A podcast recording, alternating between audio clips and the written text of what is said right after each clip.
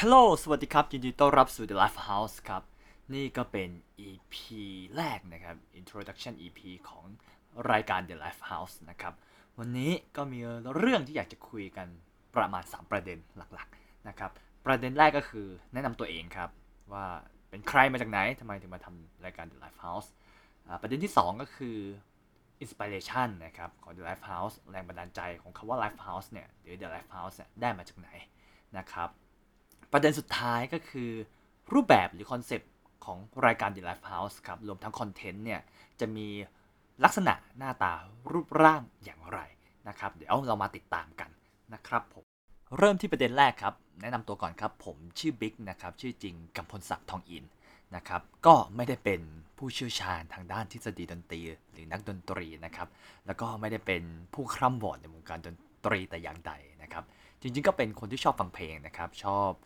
ข้อมูลข่าวสารติดตามข้อมูลข่าวสารในวงการดนตรีศิลปินต่างๆนะครับก็เคยมีประสบการณ์ในการเป็นนักดนตรีสมัครเล่นนะครับก็เล่นดนตรีสากลนะครับตั้งแต่สมัยมัธยมมหาวิทยาลัยนะครับจนอตอนนี้ทำงานก็ยังมีโอกาสได้เล่นอยู่บ้างนะครับด้วยการที่เรานะครับเป็นคนชอบฟังเพลงนะครับมันก็เลยเกิดการสังเกตตัวเองขึ้นมานะครับว่า ตั้งแต่เราเด็กนะครับจนเข้าเรียนมัธยมนะครับเรียนมหาวิทยาลัยนะครับรสนิยมในการฟังเพลงของเราเนี่ยมันเปลี่ยนแปลงไปครับ อาจจะด้วยเพราะาประสบการณ์ใหม่ ๆ ที่เราเจอนะครับ สิ่งแวดล้อมใหม่ ๆ ที่เราพบและที่เราได้ไปอยู่ในที่ตรงนั้นนะครับ ผมเลยคิดว่าเฮ้ยไอรสนิยมการฟังเพลง หรือการชื่นชอบเพลงใดเพลงหนึ่งเนี่ยมันมีสิ่งที่เรียกว่าพลวัตครับ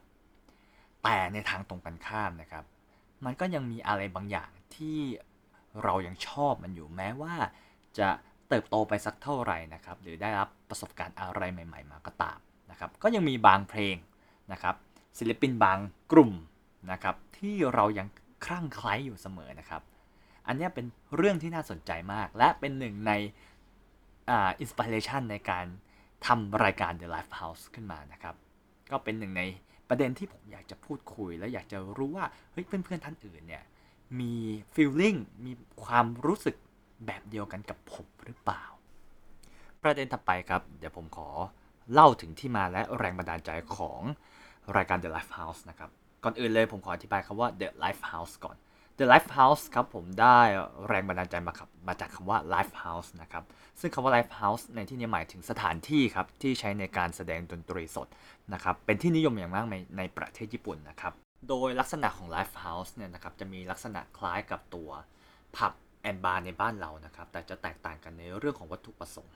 นะครับซึ่ง pub and bar ในบ้านเราเนี่ยวัตถุประสงค์อะจะมุ่งเน้นเป็นเรื่องเกี่ยวกับการสังสรรค์การปาร์ตี้นะครับ โดยมีดนตรีเป็นส่วนประกอบ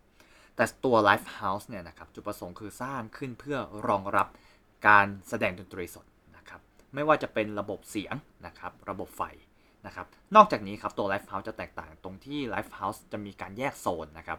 ระหว่างโซนที่เป็นโซนอาหารเครื่องดื่มนะครับกับโซนที่เป็นโซนแสดงดนตรีสดออกจากกันอย่างชัดเจนนะครับถ้านึกภาพไม่ออกลองนึกภาพอคอนเสิร์ตที่จัดใน Impact Arena นะครับซึ่งโซนด้านนอกเนี่ยจะเป็นโซนที่ขายเครื่องดื่มอาหาร นะครับส่วนโซนด้านในฮอล์เนี่ยจะเป็นโซนที่เน้นในเรื่องเกี่ยวกับการให้ชมรับชมดนตรีสดนะครับแต่ตัว Live House จะขนาดเล็กใกล้ๆเคียงกับตัวพับแอนบาร์ในบ้านเรานะครับนอกจากในเรื่องของรูปร่างสถานที่ที่แตกต่างก็จะมีอีกสิ่งหนึ่งที่แตกต่างกันคือในเรื่องของสิ่งที่เรียกว่า house band นะครับถ้าเป็นผับแอนบาร์ในบ้านเราเนี่ยจะมีสิ่งที่เรียกว่า house band หรืออ่าแปลว่าวงประจำเนาะ วงประจำก็คือวงดนตรีที่เล่นทุกวันอังคาร เล่นทุกวันอังคารวันพุธนะครับเล่นทุกวันเสาร์นะครับส่วน Live House เนี่ยจะตรงกันข้ามจะไม่มีสิ่งที่เรียกว่า House Band นะครับจะมีแต่ปฏิทินวงดนตรีนะครับซึ่งฟิกซ์เป็นรายเดือนรายสัปดาห์รายวันนะครับซึ่งแต่ละวงก็จะเป็นศิลปินทั่วทุกมุมโลกนะครับที่จะผัดเปลี่ยนหมุนเวียนมาเล่นนะครับที่ Live House แห่งนี้นะครับซึ่งมันจะไม่ได้เกิดความน่าเบื่อนะครับให้กับผู้ชม นอกจากนี้มันยังจะมีในเรื่องเกี่ยวกับ ธีมที่หลากหลาย เช่น ในเดือนนี้อาจจะเป็นธีมที่เป็นวงล็อก ในสัปดาห์นี้เป็นธีมที่เป็นวงแจ๊สอะไรอย่างเงี้ยนะครับทำให้ Live House เนี่ยมีความหลากหลายในทางดนตรีค่อนข้างสูงนะครับด้วยเหตุนี้นะครับด้วยลักษณะของ Live House เป็นอย่างนี้มันเลย สร้างสิ่งที่เป็นไอเดียให้กับผมอยู่สองสิ่งนะครับอย่างแรกก็คือ Live House เนี่ยด้วยที่ไม่ได้มีวงประจำนะครับเป็นการจัดอ่าคล้ายๆอีเวนต์เทศกาลดนตรีย่อมๆนะครับหรือคอนเสิร์ตหลายๆ วงมารวมกันขนาดย่อมๆเนี่ยครับ มันก็เป็นเหมือนที่รวมของคนที่ชอบและสนใจในเรื่องดนตรีจริง ๆ นะครับ หมายความว่าคุณต้องตั้งใจที่อยากจะมาดูวงนี้นะครับหรือตั้งใจที่อยากจะมาลองเปิดใจฟังวงใหม่ๆนะครับด้วยเห็นเนี้ยในตัวพื้นที่ของ Live House จึงบรรจุไปด้วยชุมชนของคนที่มีความสนใจในเรื่องดนตรีเหมือนกัน คุณลองนึกถึงเวลาคุณไปดูดนตรีใน Live House ครับคุณได้เจอเพื่อนที่ชอบดนตรีสไตล์เดียวกันได้พูดคุยกับคนที่ พูดคุยในภาษาเดียวกันนะครับ ผมคิดว่าบรรยากาศเหล่านี้มันเป็นสิ่งที่น่าประทับใจอย่างมากนะครับ แล้วด้วยเห็นนี้ผมเลยอยากจะจำลองเอาบรรยากาศเหล่านี้ที่เกิดขึ้นใน Live House เนี่ยให้บรรจุอยู่ในรายการ The Live House เวลาเราได้คุยกับเพื่อนๆ ได้คุยกับแขกรับเชิญ หรือสื่อสารข้อมูลข่าวสารต่างๆ เกี่ยวกับดนตรีนะครับ เหมือนว่าเราได้คุยในภาษาเดียวกัน ได้พูดคุยกับเพื่อนที่สนใจในเรื่องของดนตรีเหมือนกันนะครับ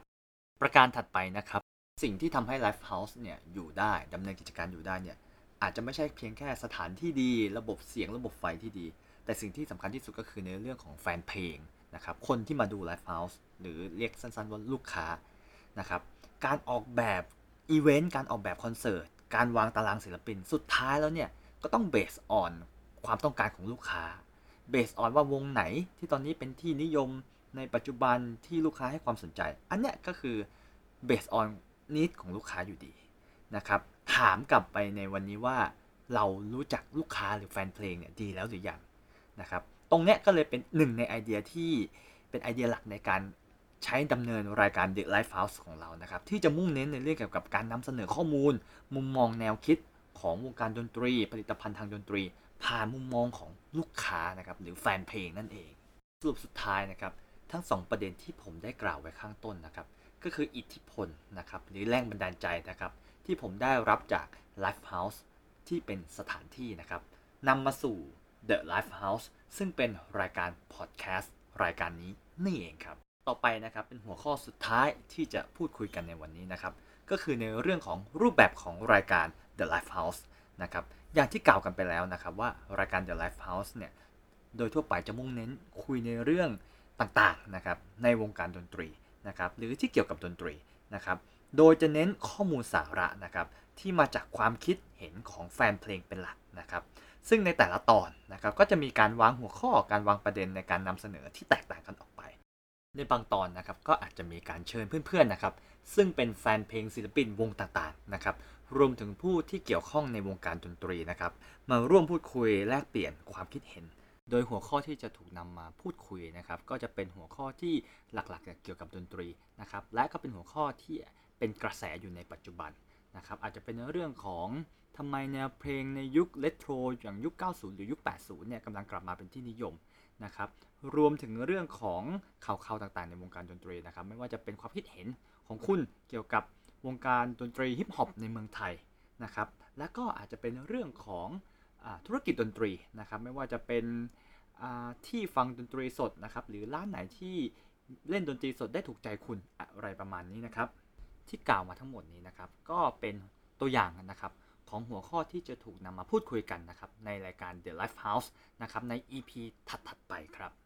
ก่อนจะจากกันไปนะครับ ผมขอกราบนะครับฝากรายการ The Life House ไว้ในอ้อมอกอ้อมใจเพื่อนๆด้วยนะครับผมเชื่อมั่นว่าอย่างน้อยเนี่ยข้อมูลในรายการ The Life House เราเนี่ยอาจจะเป็นประโยชน์นะครับต่อทั้งแฟนเพลงนะ ครับตัวศิลปินเองนะครับแล้วก็เพื่อนๆที่ทำธุรกิจเกี่ยวกับดนตรีนะครับ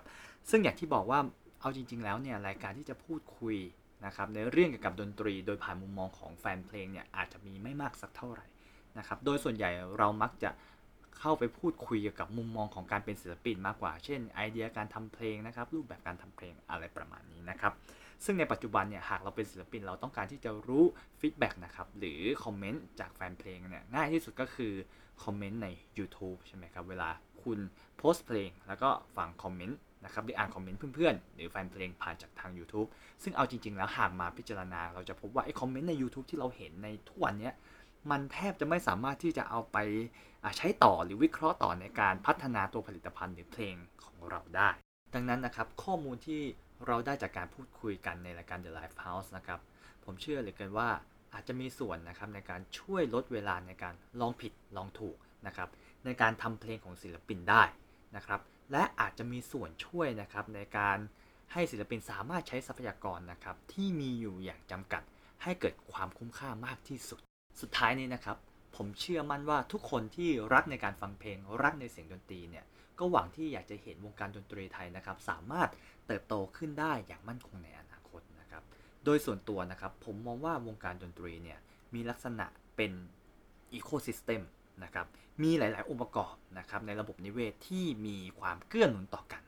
นะครับค่ายเพลงจะอยู่ได้นะครับก็ต้องมีศิลปินที่ดีนะครับศิลปินจะอยู่ได้ก็ต้องมีแฟนเพลงที่คอยสนับสนุนนะครับบรรดาธุรกิจหรือว่าองค์ประกอบอื่น ๆ นะครับในวงการดนตรีนะครับไม่ว่าจะเป็นพวกสตรีมมิ่งเพลงนะครับ พวกผับบาร์ live venues หรือว่าคอนเสิร์ต organizer นะครับ จะอยู่ได้ก็ล้วนแต่ต้องรับการสนับสนุนในแต่ละองค์ประกอบของ ecosystem เหล่านี้นะครับ ถ้ามีสิ่งใดสิ่งหนึ่งเนี่ยถูก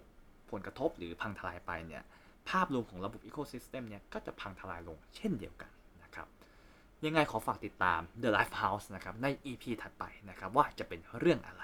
นะครับวันนี้ขอลาไปก่อนนะครับ Enjoy music enjoy your life ครับ สวัสดีครับ